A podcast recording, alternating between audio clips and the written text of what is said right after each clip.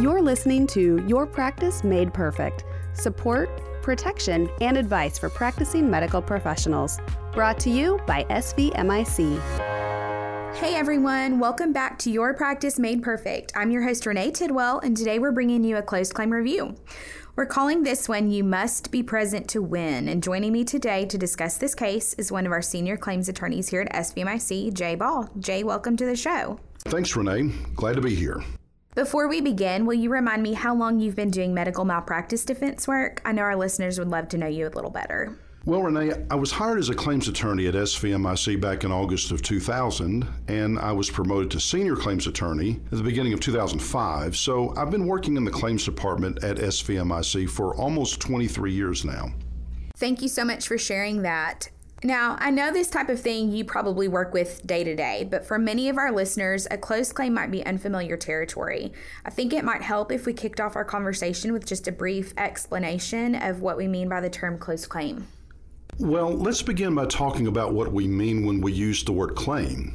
A claim is when a patient requests payment for some type of injury that the patient believes one of our insureds is responsible for. The claim usually comes in the form of a lawsuit, but it could also be what we refer to as a pre suit claim. Sometimes the patient or the patient's attorney will send a letter to one of our insureds and request payment in lieu of filing a lawsuit. We consider those types of letters to be a claim in addition to a lawsuit being considered a claim. So, when we use the term closed claim, we mean a claim that has been resolved, and that can happen in a number of ways. A lawsuit is considered a closed claim once the lawsuit has been dismissed, and that could happen for a number of reasons. A lawsuit can be dismissed on a procedural basis. Uh, it could be dismissed voluntarily by the patient or the plaintiff, as they're called in the context of a lawsuit. A lawsuit could be dismissed after a settlement has been reached, or a lawsuit could be considered a closed claim after a trial has been held and all appeals have been exhausted. Sounds like a lot of different variables. Thank you for that explanation. Let's go ahead and give a bit of background before we dive into the details of the case. Today, we're discussing a case that went to trial and was a success for the defense. I know we're going to learn some valuable lessons along the way, so let's kick off with an introduction to the patient and physician. Will you give us a rundown of the patient involved in the case? Absolutely. So, here we have a young male patient with several small children in his 20s who presents to the ER in the early morning hours with complaints of cough, congestion, nausea, vomiting, weakness, headache, and abdominal pain. He indicates he has been experiencing these symptoms for three weeks. Upon assessment, the patient had no fever, a normal oxygen saturation, somewhat low blood pressure, a pulse of 120, and respirations in the 20s. It is noted that he generally appeared weak and exhibited general tenderness and a non distended abdomen. Okay, so now that we know a little bit about the patient, can you share a little bit about the physician involved? Yes, the initial physician who sees the patient is a recently licensed resident physician who was moonlighting at this rural ER at the time. So the patient presents to this rural ER, the moonlighting physician assesses him. What next? In addition to that initial assessment that I mentioned earlier, the physician assessed the lungs as normal, and she decided to not order a chest x ray because, based on her physical exam of the patient, she didn't suspect pneumonia.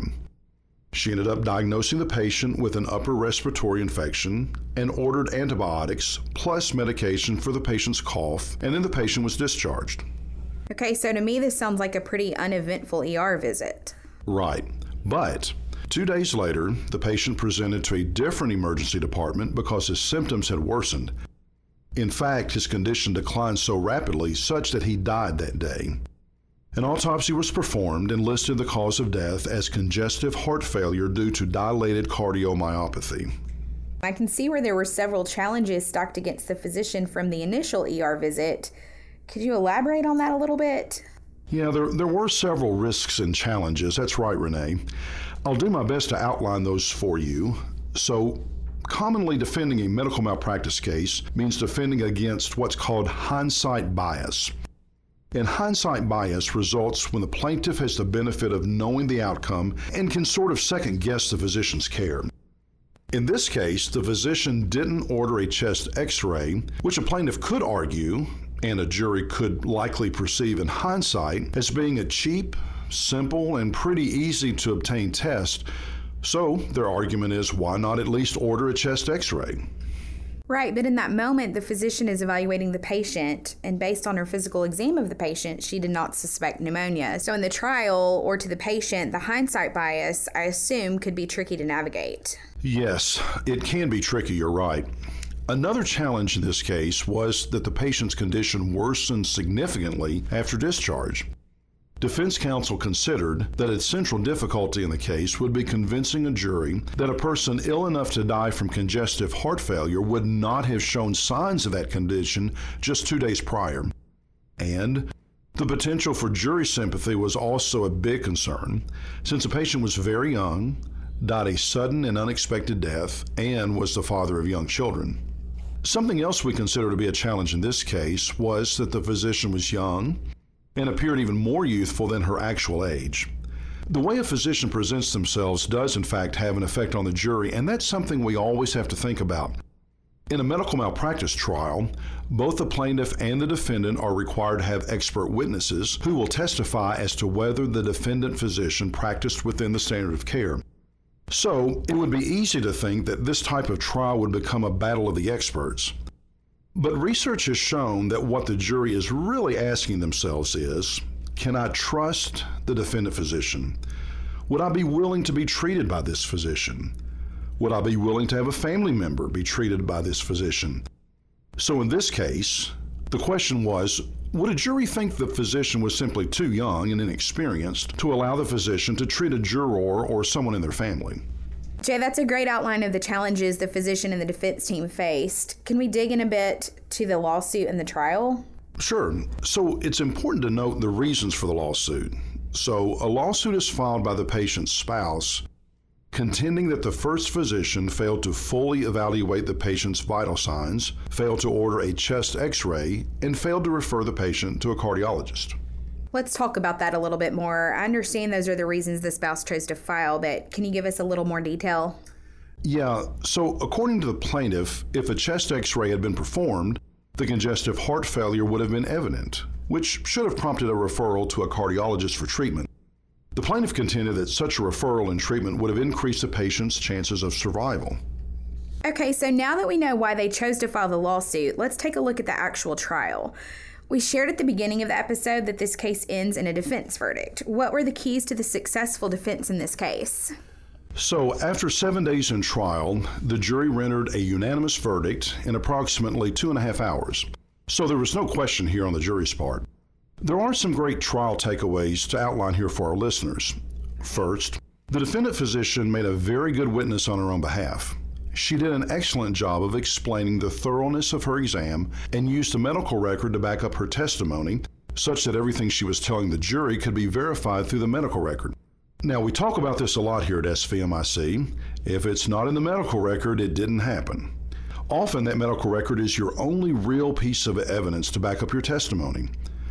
Documentation in that medical record is always your best defense, and the physician did a wonderful job of thoroughly documenting the patient encounter and her reasoning behind her care.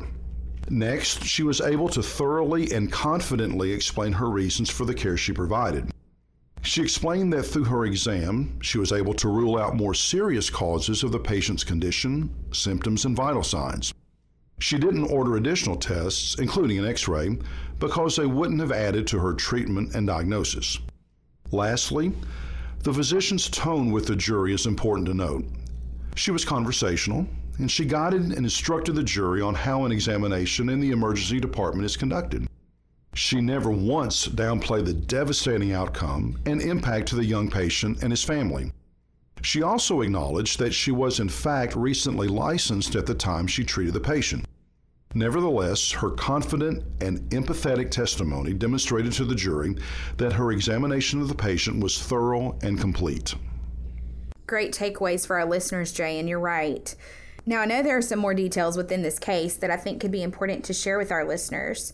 There was a wonderful standard of care expert. Can you speak on that a bit? Let's start with exactly what is a standard of care expert and why do we need them? Well, the term standard of care would be defined differently in different states.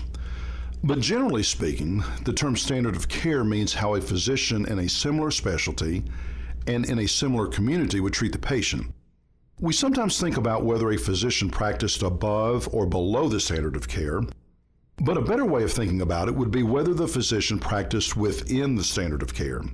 In other words, the standard of care shouldn't be thought of as a line and the physician is either above or below the line, but rather the standard of care should be thought of as a box with several options that would all be within the standard of care. Some physicians might treat a patient with medicine, other physicians might treat the same patient with surgery, and both of those options could be within the standard of care. Now that we've got some definitions about standard of care, let's go back to this specific case and this specific standard of care expert. Can you elaborate on him or her? Of course. So, the defense's standard of care expert was a likable country doctor who sparred with the plaintiff attorney and held his ground, but not to the extent that it was irritating. His support of the insured physician was backed up with 30 years of experience that complemented the insured physician's relative youth. He also testified that the insured physician met the standard of care in all respects and properly diagnosed a patient based on the presenting symptoms and her examination of the patient. One of the critical components of his testimony is that he testified that no additional tests were required and the patient didn't exhibit signs of congestive heart failure at the emergency department visit. Sounds like a pretty important piece of the pie for this whole entire case. So, in wrapping up this case, let's highlight some of the keys to the successful defense. Absolutely. I think in this case, there are some great key takeaways for the listeners. Foremost, the physician was very confident about the medical care she provided and had the will to go to trial and defend herself in a tragic and sympathetic case. She understood that going to trial meant accepting the risk of losing and the risk of a plaintiff verdict could not be eliminated. However, she also realized the power and benefit of thorough preparation and participating in her own defense. So that aligns with our title of this closed claim you must be present to win, right? Exactly. It's also important to note, as we sort of already touched on with the discussion of the standard of care expert, the defense team in this case. They were very skilled and experienced and obtained good expert support from local physicians. And I want to speak a bit on preparation. Both the physician and the attorneys devoted a great deal of work to preparing for the trial. Even so, they know that trials are dynamic in nature and there are surprises, both good and bad. Thus, they were poised as best they could to defend against any unexpected challenges while also being ready to take full advantage of any opportunities that could benefit the defense. In one instance, the plaintiff tried to introduce a last minute witness but because of the way the defense handled the issue, the plaintiff decided not to present the witness. In another instance, the defense received a favorable evidentiary ruling that allowed them to present certain evidence that would have been excluded from the trial, but for the fact that the plaintiff opened the door to its admission. So many great examples here and nuggets to learn from. Are there any last minute tips or pieces of wisdom you'd like to share with us before we wrap up? Above all, this story would not be told today, and the physician would not have been vindicated had she not made the gutsy commitment to go to trial in a dangerous case. Hence, you must be present to win. And one last thing I would like to add is the importance of preparing for a deposition. We've talked about the importance of preparing for trial, but preparing for a deposition can be just as important. I've heard defense attorneys say you can't win your case at a deposition, but you can certainly lose your case at a deposition. So I would encourage our physicians who may have to give a deposition in a case in which the physician is a defendant to not look at the deposition as merely a formality, but rather as an important part of the defense of a case. And that means preparing for the deposition is critical to the defense of the case. I know we have a great team of attorneys here at SVMIC ready to help our physicians through not just the claims process, but also talk with them about any concerns they may have. Listeners, if you've got questions, give us a call. Thanks for being here with us today, Jay. Thank you for having me. Absolutely. And with that, we'll say goodbye. Thank you for listening to this episode of Your Practice Made Perfect.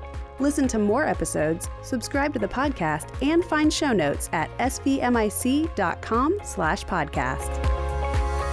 The contents of this podcast are intended for informational purposes only and do not constitute legal advice policyholders are urged to consult with their personal attorney for legal advice, as specific legal requirements may vary from state to state and change over time.